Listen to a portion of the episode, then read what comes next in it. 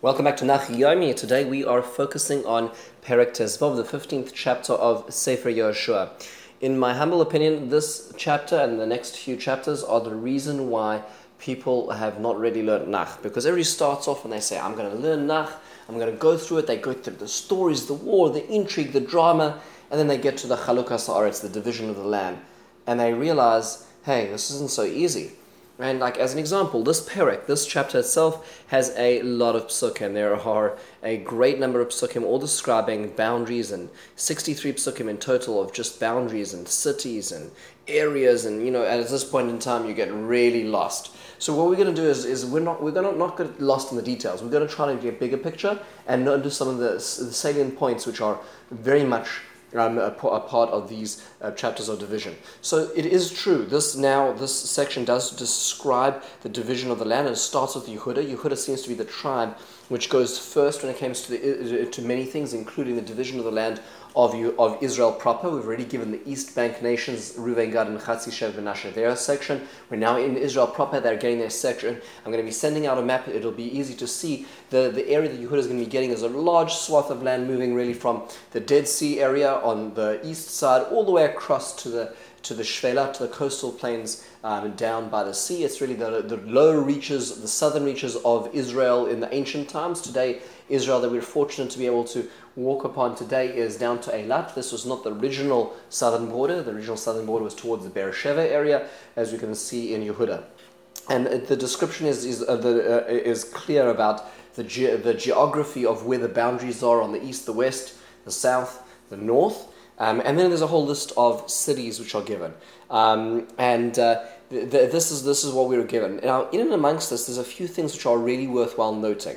Number one, um, is that um, there's a story embedded here which happens in the middle, which is actually repeated at the beginning of, Se- of Sefer Shoftim, which is about um, the daughter of Kalev.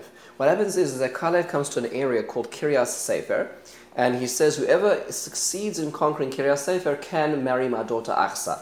And so, and behold, it is his brother, his own brother, um, Osniel ben Kenaz, who will be later one of the earlier Shoftim, following Yehoshua is, um, is going to be the one who conquers Kiryas Sefer and marries Achsa. And then there's this little bit of a tension which uh, uh ensues because Achsa and Osniel feels that, feel that the inheritance that they got for um, the land to live on is is is in Eretz HaNegev, it's in the dry land, and they she goes and you know does a sort of Rivka like move. She sort of lowers herself off the camel and begs from her father Kalev that she and her husband um, can get better land with water, and he agrees and gives her the gulos ilis and gulos tachti um, and, liot and, and gulos the lower and higher springs. Very curious story. Sounds like it's just a family drama of you know you know this uh, high dowry or high price for the marriage, and then the dowry wasn't enough, and there's sort of this begging which is going on. Nonetheless, the Alshich quotes Chazal as pointing out a very fascinating point, and that is is that there was this this interesting thing that happened. Now, when Moshe Rabbeinu died and Yehoshua took um, took um, power, there was actually a loss of 300 halachas. That means to say that something happened, there was something lost in the transition, transmission of the oral Torah. Something was lost from the traditional Moshe Rabbeinu. And what, what really Kalev was actually saying was whoever can conquer Kiryas Sefer, like sort of the, the, the residence, the place of the book, whoever can reconquer those halachas will be able to marry my daughter. In fact, in fact Osniel was the one, it was, wasn't a military success, this was a spiritual success that he was able to redevelop the tools to be able to find those halachas through deduction rather than through tradition. And, and, um, and we carry on reading it in this direction where water has a much greater significance than simply the geography of the land itself and the conversation takes on a completely different note. Very fascinating incident which occurs in the narrative amongst the geography. Moreover, we come into a very interesting description. And that is, that they, at, towards the end of this, in Pasuk Lamed, Lamed Beis, the Tanakh tells us, Kol Arim Esrim that there were 29 cities as described in um, that Yehuda owned. Now, technically speaking, if you actually go out there and you whip out your little pen and underline in the Perek, you'll notice there's actually 38, not 29. The Perek is underestimating what is really listed, which is strange. So where are those extra cities coming from, pray tell? So there's, the, the, the, the Radak tells us something which is really gives us a whole different view of this Perek.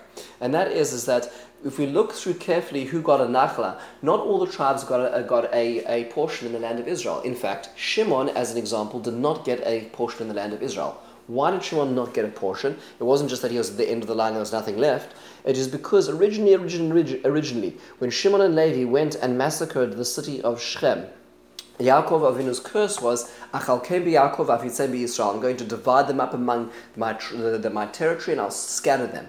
That means to say that they're not going to get their own, uh, their own portions, which is true. Levi didn't only got, got, got 48 cities, and Shimon didn't have his own chelek. So where did Shimon live then?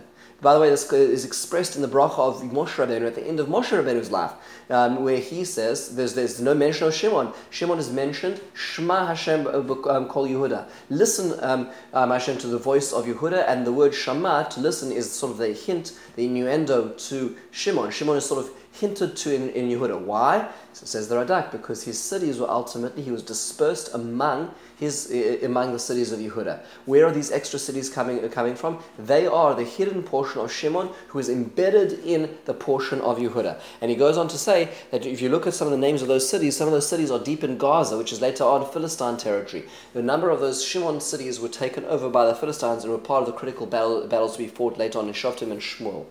Very interesting di- di- digression on this on this um, section over here. Finally, we, I want to uh, just conclude with the last pasuk in this perek, which is "Ve'es hayavosi yoshvei Yerushalayim iloi yochlu b'nei Yehuda laharishon."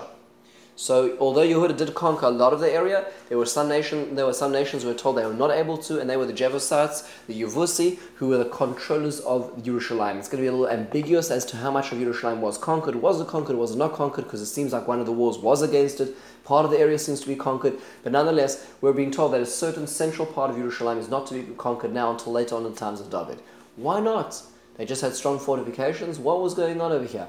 So it happens to be that it relates to the parsha that we're in right now, this parsha of Vayera. In Parshas Vayera, there's an incident in which Avimelech and Fichol come to Avram and says, Avram, we need a peace accord. You, and Avram Avinu makes, a, makes the deal, you don't touch our wells, I'll sign the peace accord. And the peace accord was that I won't touch your children, we won't make war as neighboring nations. Who was Avimelech? Avimelech was the king of the, the Philistines, Melech Plishtim, in the area of Gerar, which is the area towards Gaza on the on the west coast, uh, the west southwest coast of Israel, and the Radak points out that in fact the Yevusi were a extension, were, were actually generations from the Jebusites were part of the, the Plishtim, and the reason why Yehuda could not conquer them was because Yehuda was still bound by that peace accord of generations back that Avram made, which now limited his ability to access them, which is why this section of the land remained unconquered. In the meantime, have a wonderful and meaningful day.